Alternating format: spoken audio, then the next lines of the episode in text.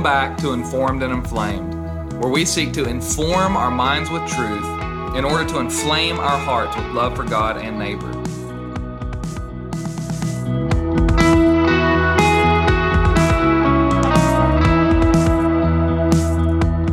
I'm Brad Owens. I'm excited that you're joining me today for another episode.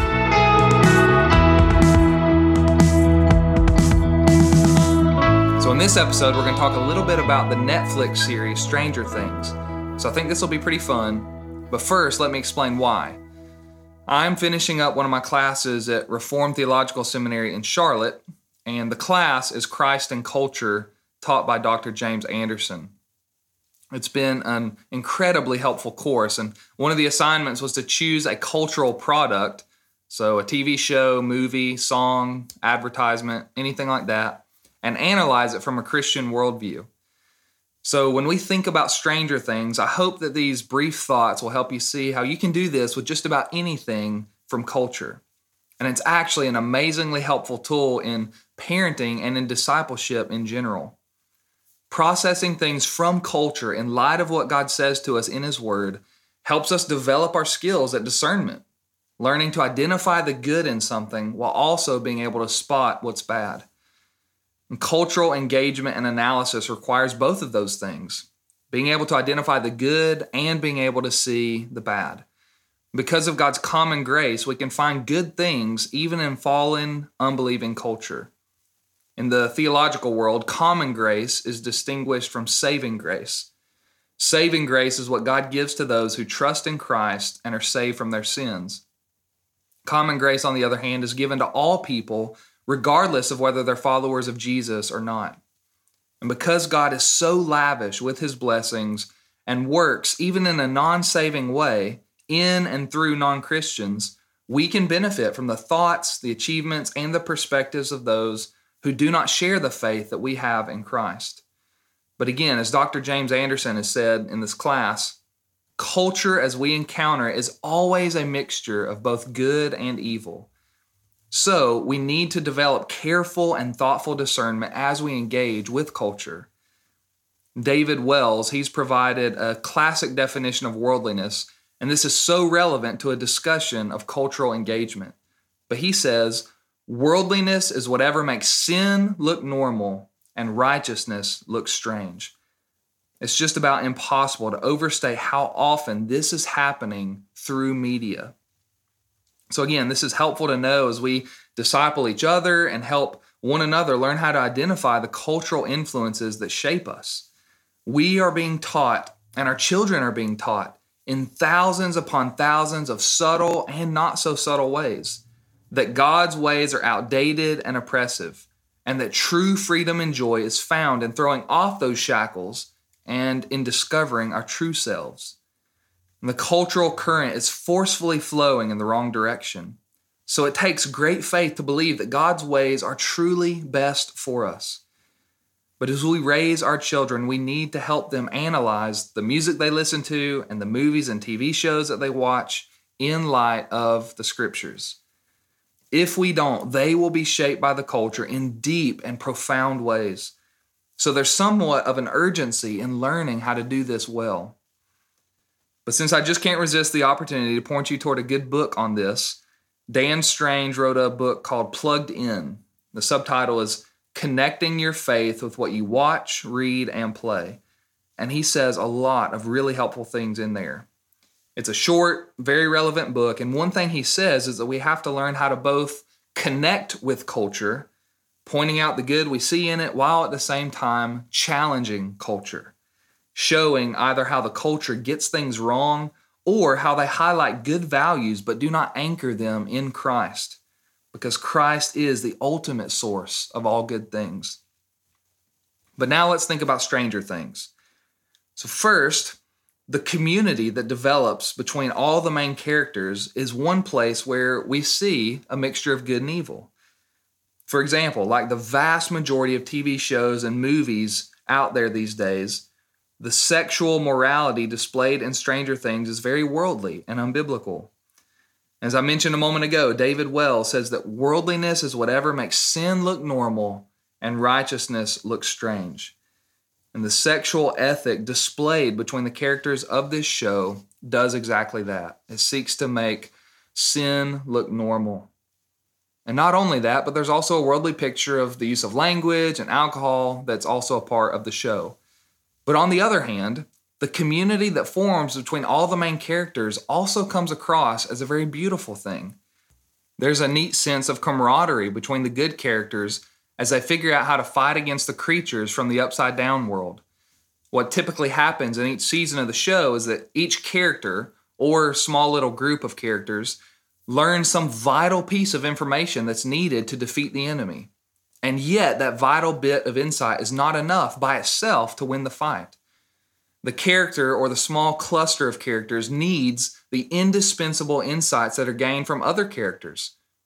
And it isn't until the end of each season, when everybody unites, that they begin to piece it all together and the way forward becomes clear. And because of this, Stranger Things presents a very beautiful picture of community and of our desperate need for each other. We cannot figure it all out on our own. We need the insights and help of other people. As Ed Welch has said in one of his books, we are both needy and needed. So, what Stranger Things doesn't point out, of course, is that the truest and deepest community that we all long for can only be found within the Christian community because it is only there that people find the deepest desires of their hearts satisfied in relationship with the one true God. Another thing we can say about Stranger Things is that it also paints a realistic and faithful picture of the suffering and loss involved in life. One of the main characters, Joyce Byers, is a great example of this. In season one, we learned that she and her two sons had been abandoned by her ex husband, and she was left to figure out how to raise her two boys on her own. In season one, the disappearance of her son Will leaves her emotionally frantic and consumed with how to find her son. And in season two, Joyce enters into a romantic relationship with Bob, who treats her well and truly does love her. But at the end of season two, Bob's killed by one of the upside down creatures as he is helping make sure everyone else gets out of the research facility safely. This tragic loss wounded Joyce profoundly, which can be seen in her reluctance to begin a new romantic relationship with Hopper in the third season. But Joyce Byers and her life experiences paint an accurate picture of the devastating loss and heartache that so many of us experience in life. Suffering is real and it impacts us profoundly. And this reality comes through powerfully in the character of Joyce. And as a viewer, the suffering and loss that Joyce experiences provides a connection between her character and the lives of us who have also endured tremendous suffering and have had to grieve the loss of loved ones. At the same time, though, the Christian perspective provides something that a secular perspective doesn't. In Stranger Things, Joyce struggles to deal with her heartache and pain. And the end of season three, after her and Hopper's relationship ends because of his supposed death, she and her two boys, along with El, Hopper's adopted daughter, pack up their things and move out of town. The pain of all the suffering she had endured in Hawkins, Indiana, was just too much for her, so she had to leave. Overall, as the seasons progress, you see that Joyce continues to hope that maybe a new relationship will finally provide joy and happiness that will last. And yet, she continues to experience more and more suffering as she opens up her heart once more. The Christian worldview, though, provides us with a hope that cannot be taken away. Where there is faith in Christ, there's also a deep rooted hope in His good and faithful care over our lives.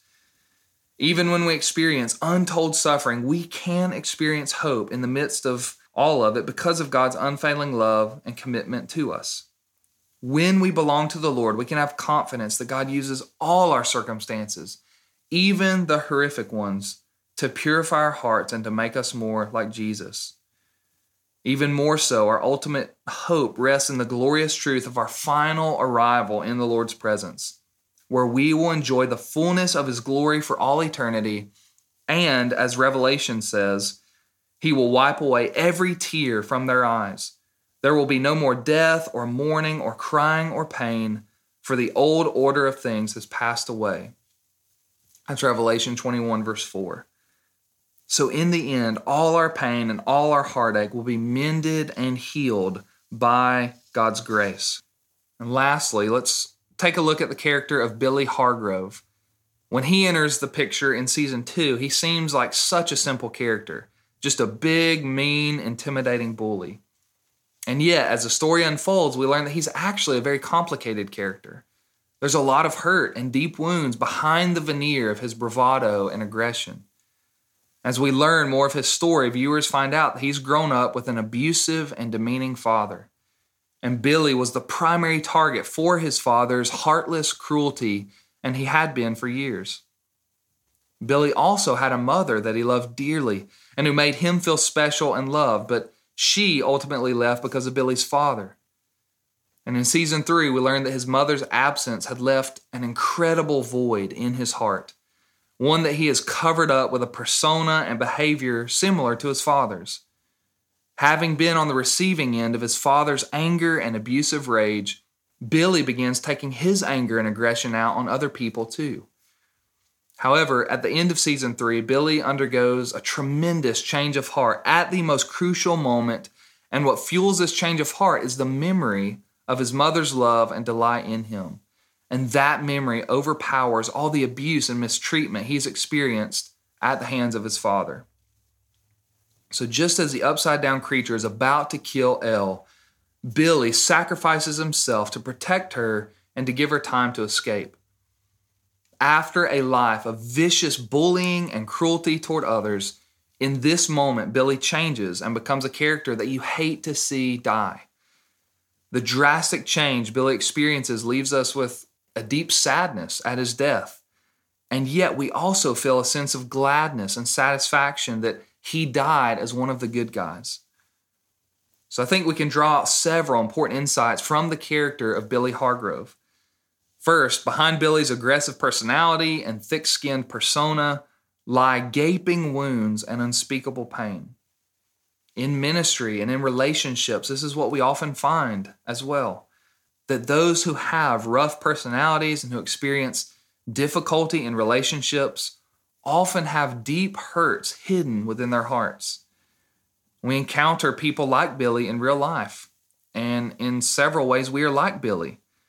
So, remembering that deep pain is often hidden behind an arrogant persona can help us endure insults and relational troubles. We seek to persevere in loving those who are difficult to love. Another thing, as evil and cruel as Billy is, he's not as bad as he could be. Because of this, we can connect the truths of Scripture to Billy as a character. The Bible is clear that we are dead in sin, Ephesians 2, verse 1, and that we have no hope without Christ, Ephesians 2, verse 12. And yet, because of God's common grace, we are not as bad and evil as we would be without His gracious influence. And lastly, Although we enjoy seeing a bad character change into a good character, the way Billy's portrayed in Stranger Things doesn't quite square with what God says to us in His Word.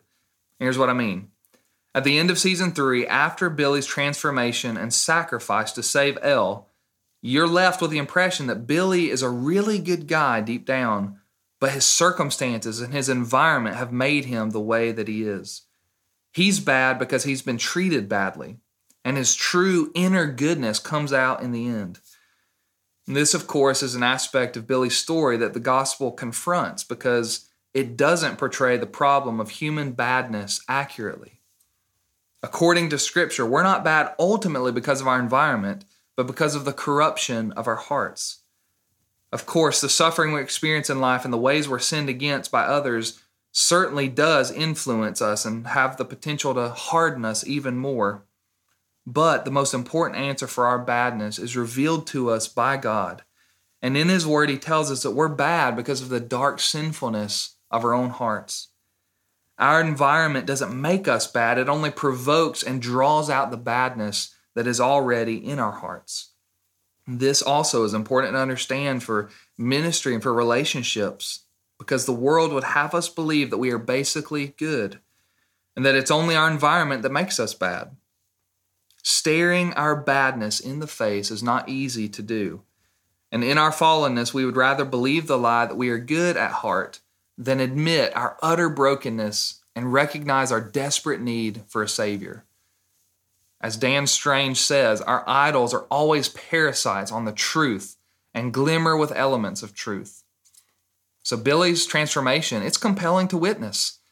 But the message that's represented through his transformation in the show, that Billy's basically good, but his environment and experiences have made him bad, those things stand in opposition to the message of the gospel, which says that we are bad and need to be rescued from our sin. But we love it when people experience radical transformation. We enjoy seeing people who were once selfish and unkind become people who are selfless and generous and willing to lay down their preferences for the sake of others. Along with this longing to see people changed, though, we must not embrace the idolatrous lie that we are inherently good. But we must acknowledge the bad news of Scripture, which says that we are ourselves bad, so that we might rejoice in the good news of salvation offered to us in Jesus. So, these are just several thoughts that I've come up with after thinking through Stranger Things for a while.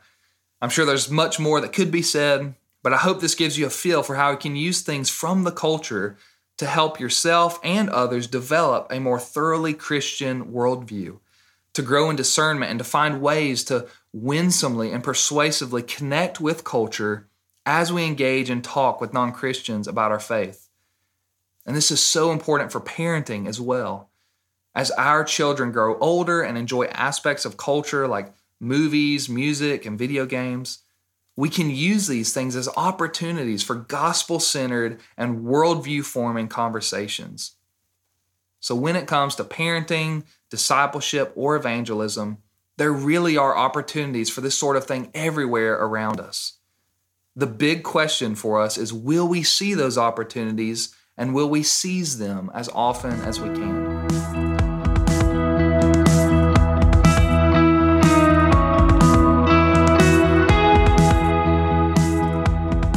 Well, that's it for this episode of Informed and Inflamed. Thanks again so much for joining me, and I look forward to connecting with you again next time.